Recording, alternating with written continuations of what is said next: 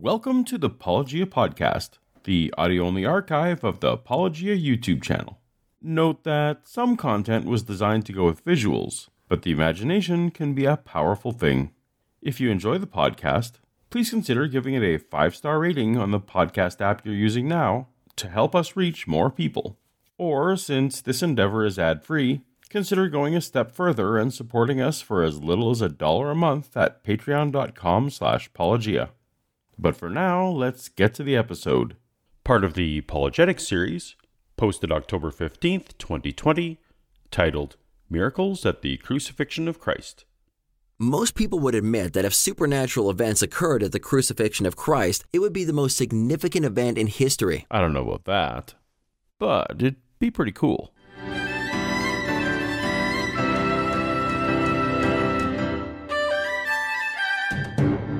Welcome to Apologia, where a former Christian takes a look at the claims of Christians. If you're new to the channel, take a second to tap on the subscribe button so you'll be notified when new science, theology, and news videos come out.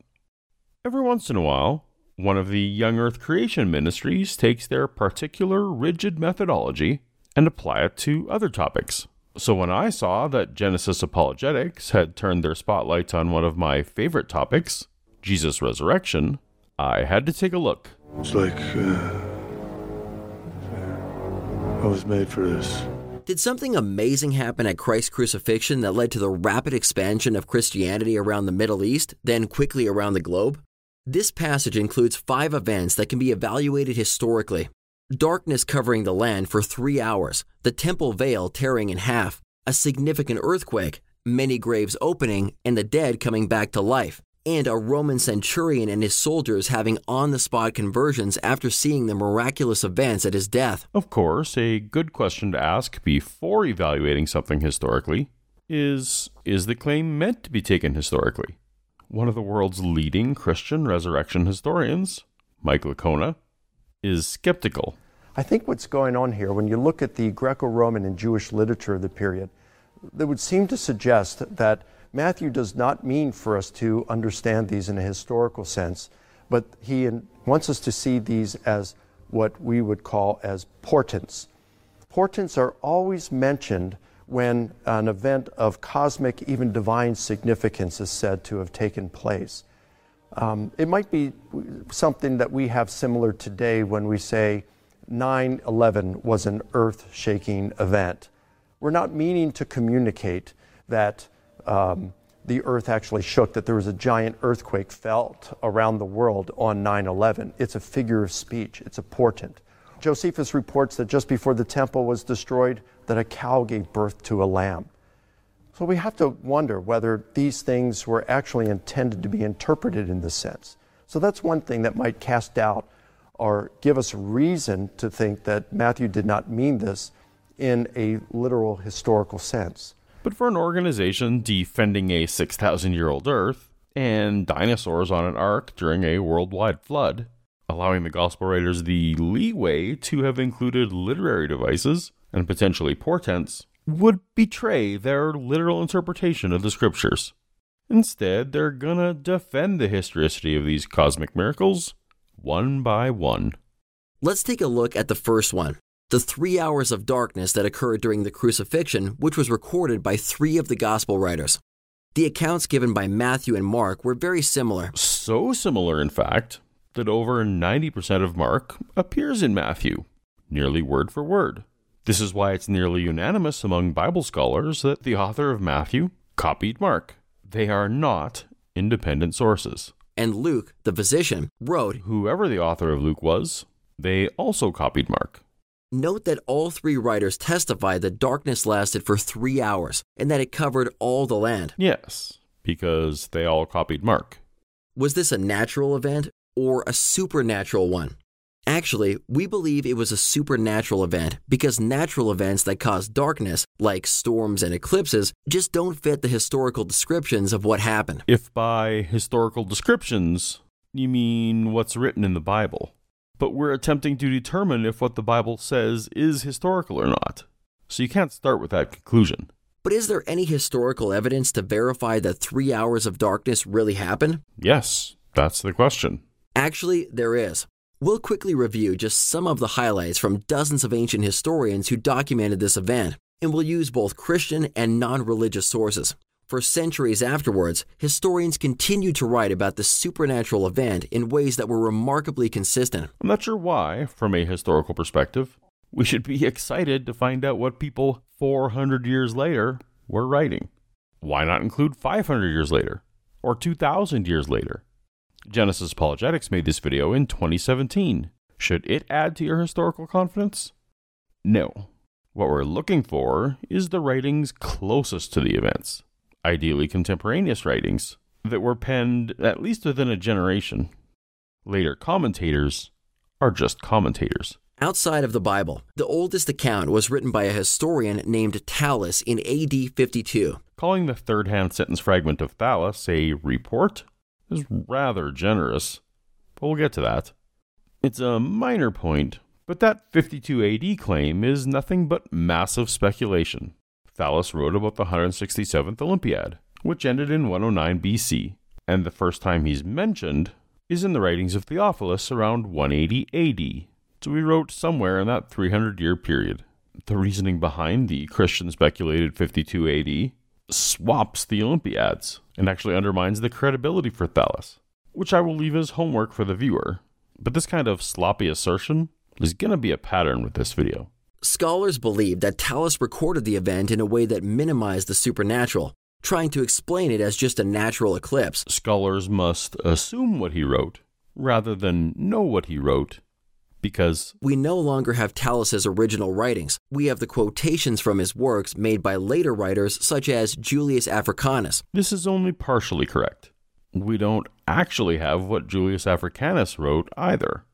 What we do have is the writing of a 9th century monk named George Syncellus, who in turn quoted 3rd century Christian historian Julius Africanus, saying, Thallus, in his third book of Histories, explains away the three hours of darkness as an eclipse of the sun, unreasonably as it seems to me. Now, the quote goes on to explain how basic astronomy debunks such an assertion, since the date of the Passover is actually timed to the full moon, and because of the position of the sun, a full moon and an eclipse can't happen at the same time. But what Genesis Apologetics wants us to note is that Thallus actually bothered to take the time to address this darkness claim. But Thallus did not question the historicity of Jesus, nor the three hours of darkness that occurred at his death. Rather, he affirmed it. At the time of his writing, anti Christians had already been explaining the period of darkness as only a natural phenomenon, such as an eclipse. We have no idea what Thallus questioned or affirmed. All we have is a few word interpretation written by an opponent. And we have no reason to think that people were any better about strawmanning then than they are today. For all we know, Thallus denied the historicity, but chose to still put forth a more plausible explanation. Just as I deny the historicity of Jesus' resurrection, but could still posit a Jesus had a twin brother hypothesis for illustrative purposes. That wouldn't mean be affirming anything. All we can tell is that Thallus was aware of the claims about Jesus' death. Affirming what some believed isn't the same as affirming that the belief was true. I can verify that in 2020 there are people who believe the earth is flat. That statement doesn't affirm that the earth is actually flat. Phlegon of Tralles, a first century Greek historian born not long after the crucifixion, wrote one of the most well known books of ancient history titled Olympiads. Phlegon wrote, In the fourth year of the 202nd Olympiad, there was a great eclipse of the sun, greater than had ever been known before. For at the sixth hour the day was changed into night, and the stars were seen in the heavens. The time of the darkness agrees with Matthew 27. So the reported time of day, the sixth hour, or what we Westerners call noon, matches the time of day reported in Matthew, all from people not wearing watches.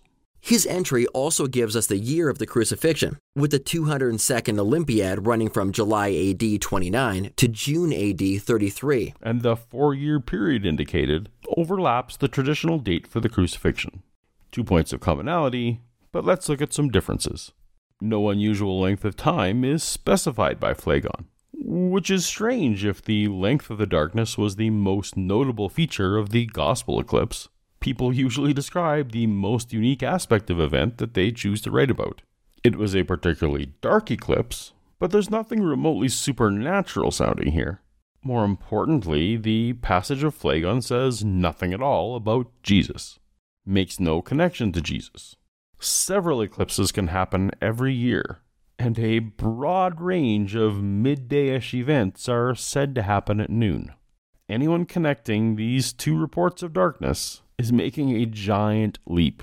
But more on this quote later in the video.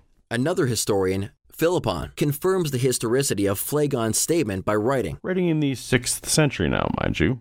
At this point, 500 years later, he's basically writing interpretation and opinion no more weighty than a modern historian's interpretation. And about this darkness, Phlegon recalls it in the Olympiads. He mentioned the eclipse which took place during the crucifixion of the Lord Christ. Well, during the same four year period as the crucifixion. And no other eclipse. It is clear that he did not know from his sources about any similar eclipse in previous times. Similar in that they are both reported to have started at noon, and similar in no other way. And this is shown by the historical account of Tiberius Caesar. Philippon's argument is that because no other recorded eclipse sounds enough like the Bible story, that this must be the same one as the Bible story. That's starting with the conclusion and forcing evidence to fit, not starting with evidence and seeing where it goes. Another well known historian, Origen, Writing in the third century.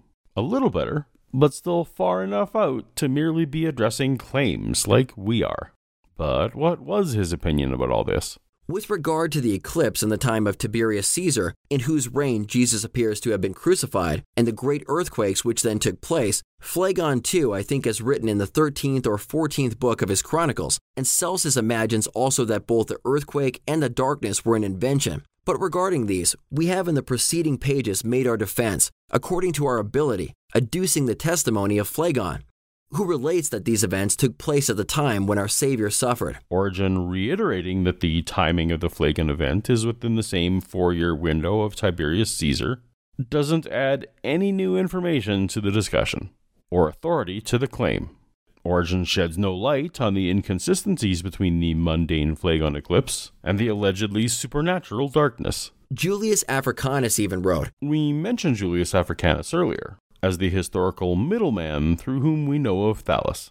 It's worth mentioning that he was a Christian writer, very sympathetic to the Church Father cause. Phlegon records that in the time of Tiberius Caesar, at full moon, there was a full eclipse of the sun from the sixth hour to the ninth, manifestly that one of which we speak. Well, that's weird, because Genesis Apologetics already presented Phlegon's quote.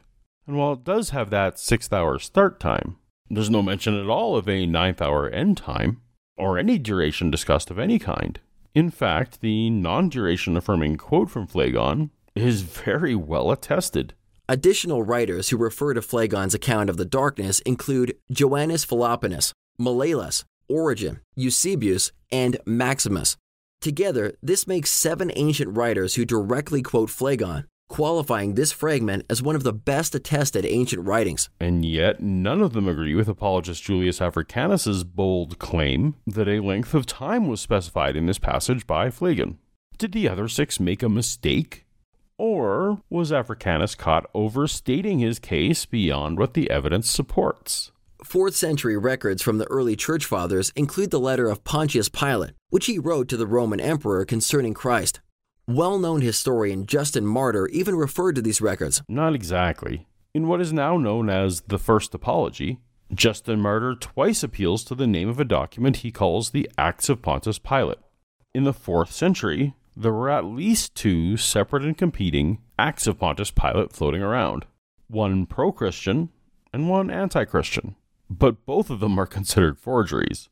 If there's one thing early Christianity seems to have inspired, it was forged documents. Since Martyr didn't supply any direct quotes, we have no way of knowing if Martyr was referring to one of those, or perhaps something completely different. Pilate's letter stated, And at the time he was crucified, there was darkness over all the world, the sun being darkened at midday, and the stars appearing. But in them there appeared no luster, and the moon, as if turned into blood, failed in her light. And in that terror, dead men were seen that had risen, as the Jews themselves testified.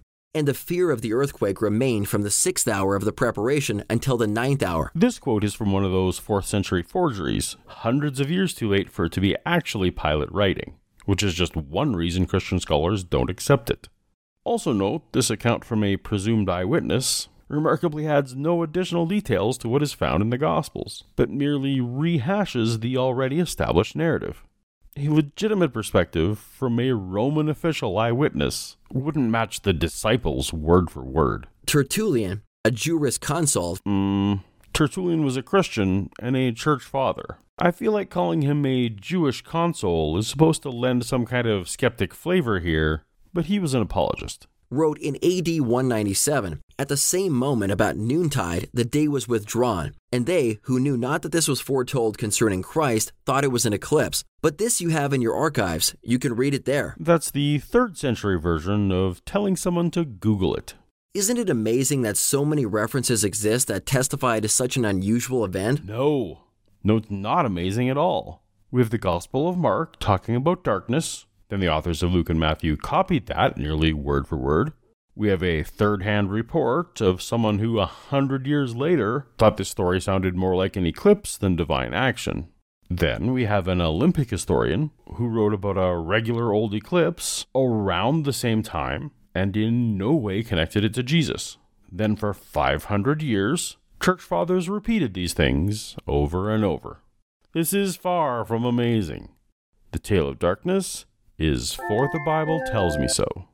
Next, we'll take a look at the second of the five events that the Bible says occurred at the crucifixion of Christ the temple veil tearing in half. Recent archaeological discoveries reveal that the temple in Jerusalem during King Herod's reign did in fact have a huge east facing curtain. I've searched through what are called the Temple Mount excavations, and there are a lot of them, as the site is the epicenter of the world's two largest faiths. I couldn't find this curtain discovery the video talks about, but I'm willing to concede there was a curtain based on the extensive documentation in the Old Testament.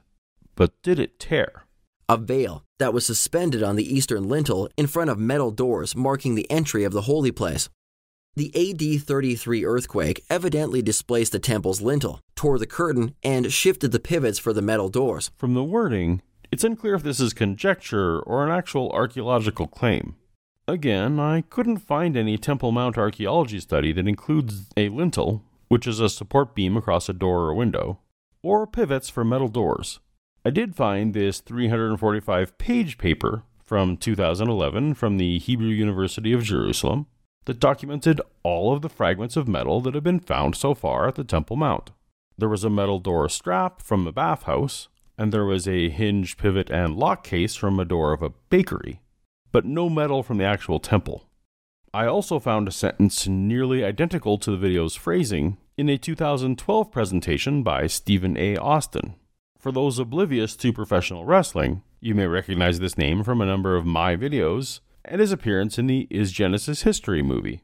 Given Austin's ties to the young Earth creation community that the video producers are a part of, I'm pretty confident this is the source for this claim.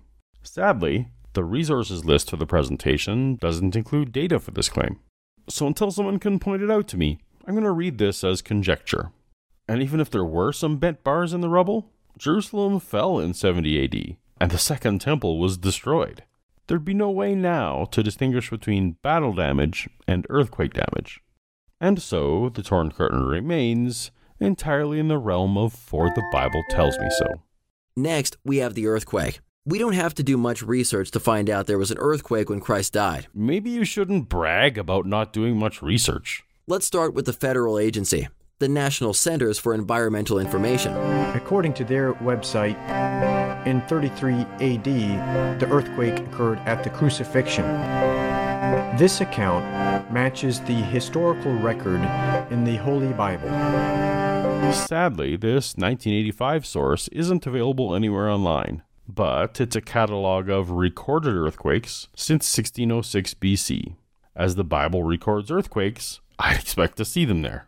Strangely enough, the 1853 source is scanned and available, and the reason it matches the account given by the Bible is that its source is literally the Bible, the books of Matthew and Luke specifically. It's We've already covered many of the historical accounts that attest to both the darkness and the earthquake at Christ's crucifixion. These include Phlegon of Tralles, who said an earthquake occurred in Bithynia and overthrew a great part of the city of Nicaea. and the city of Nicaea is over a thousand miles away from Jerusalem. If this was supposed to be a sign from God, a thousand miles is pretty far off. Origen, who noted the great earthquakes which took place during the crucifixion. He's talking about the same Origen quote displayed for darkness. As you may recall, and the great earthquakes which then took place, Phlegon too, I think, is written in the 13th or 14th book of his Chronicles. Once again, Origen isn't personally attesting to anything, just telling people to read Phlegon. And Phlegon's earthquakes are a thousand miles northwest of Jesus' death. This is why I always actually check the references to see if the source really says what the writer represents. It does not. Pontius Pilate, who said, The fear of the earthquake remained from the sixth hour of the preparation until the ninth hour. This quote isn't from the fourth century Acts of Pontius Pilate forgery referenced earlier. no. This is from a whole different letter that emerged in 1935 out of the holy city of Liverpool, England. Somehow. The document was examined by the Vatican, who labeled it a forgery. Scholars give no credence to either, but Genesis Apologetics is affirming both in order to make their list longer, perhaps hoping that no one will actually check. And of course, Matthew's account, which even many secular historians consider valid. Who? Who are these secular historians? And what do you mean by valid? Even Pliny the Elder wrote an account of an earthquake occurring in the surrounding regions at that time. In his work Natural History, Pliny the Elder wrote that the largest earthquake happened in the Principate of Tiberius Caesar when 12 cities in Asia Minor were razed to the ground in one night. Was this at the time of Jesus' death? Well, Tiberius Caesar reigned from 14 to 37 AD. So maybe 33 AD, but we're talking about a pretty big 24 year period. Was this in Jerusalem, where the Bible reports the earthquake? No. Asia Minor refers to the region that is now Turkey, hundreds to thousands of miles away from Jerusalem. Within the last couple of decades, geological studies published in several scientific journals document a significant earthquake occurring in that region in AD 33. It's about time. No more sketchy or tangentially related history quotes. We've got some actual peer reviewed science to discuss. Dr. Steve Austin explains. No offense to Dr. Austin's lecture on laminated sediment in the Dead Sea, but since we're relying on peer reviewed work in respected journals, we'll just look at those results. If you want to see more of his rocks, the link to the video is in the description. They are correct that this 2001 paper identifies sedimentary structures called seismites that correlate to a number of earthquakes documented by historians. Genesis Apologetics chose to highlight the portion in the paper that repeats the historical claim they're attempting to affirm, in this case, the Bible. So naturally, at a glance, that part will look Bible affirming. But in the science part of the paper, we learn that mixed layer C can, at best, be dated between a range of 5 and 50 AD. Of course, 33 AD falls in this range, but it's not the precise picture that Austin presents in his interpretive presentation. Always check the primary source. But even more damning for the rest of this video presentation, the science shows this particular earthquake was of small magnitude, limited to the Dead Sea area. So that would be final elimination of any relevance of these reports of earthquakes thousands of miles away. Next, we have the graves opening and numerous people being raised from the dead after Christ's resurrection. Matthew recorded, the graves were opened, and many bodies of the saints who had fallen asleep were raised, and coming out of the graves after his resurrection, they went into the holy city and appeared to many. Wow. If this really happened, it certainly would have set Christ's death apart from any other in history, and it would have created quite a stir among the people of that time. Right? We're talking many resurrected bodies going into a major city and appearing to many, in the words of the text. One can imagine how Jesus might have gone unnoticed in the reports of the day, but many resurrections? That seems like something that would have made the secular news. I mean, we'd at least expect all four Gospels to mention it, right? And sometimes when the early church fathers mention the phenomena at Jesus' death, such as the earthquake and darkness, they don't mention the raised saints. Why is that? But no, only Matthew includes this story. It's as single source as a claim can be. The Apostolic Father Ignatius records the earliest commentary we have on this event. Ignatius wrote to the Trallians That letter was written in the second century, so the earliest commentary is at least 70 years after the event. Would we call that quite a stir? For says the scripture, many bodies of the saints that slept arose, their graves being open. He descended, indeed, into Hades alone, but he arose accompanied by a multitude. For the scripture says, so Ignatius is just repeating what's written in Matthew. No more affirming than if I was to repeat what was written in Matthew. Early church fathers in the East also verified the historicity of Matthew's account. Cyril of Jerusalem wrote, For many bodies of the saints which slept arose, and they came out of the graves after his resurrection, and went into the holy city, evidently this city in which we now are, and appeared to many. Someone who says, evidently this city in which we are now, can't be affirming the event. They're uncertain. They're qualifying. They're relaying a story they've heard about the event. Finally, we have the letter of Pontius Pilate to the Roman emperor. Yes, that same 4th century or later forgery, according to Christian scholars. Many other biblical and secular scholars confirm this resurrection event, including Hilary of Poitiers. He wrote seven words For the bonds of death were loosed. 300 years later. That's all. Chrysostom, a 4th century liturgy containing the phrase, To them in the graves hath he given life. Wow and even St. Augustine, St. Remigius, Thomas Aquinas, and John Calvin. These men were far too prolific for me to try to find their sentence fragments that must be even lower down the list from what we've already heard. But these 4th century, 5th century, 13th century, and 16th century Christians can't meaningfully attest to a 1st century event. This all goes back to the one source of Matthew.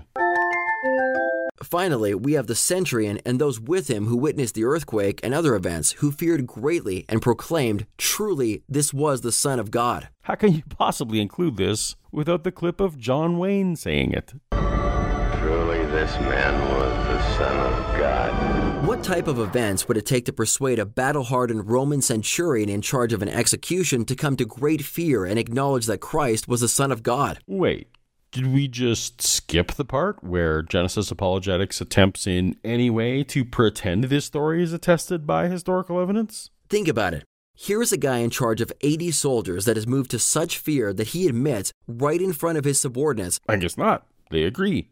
The only place we have this story is one single gospel, Matthew 27.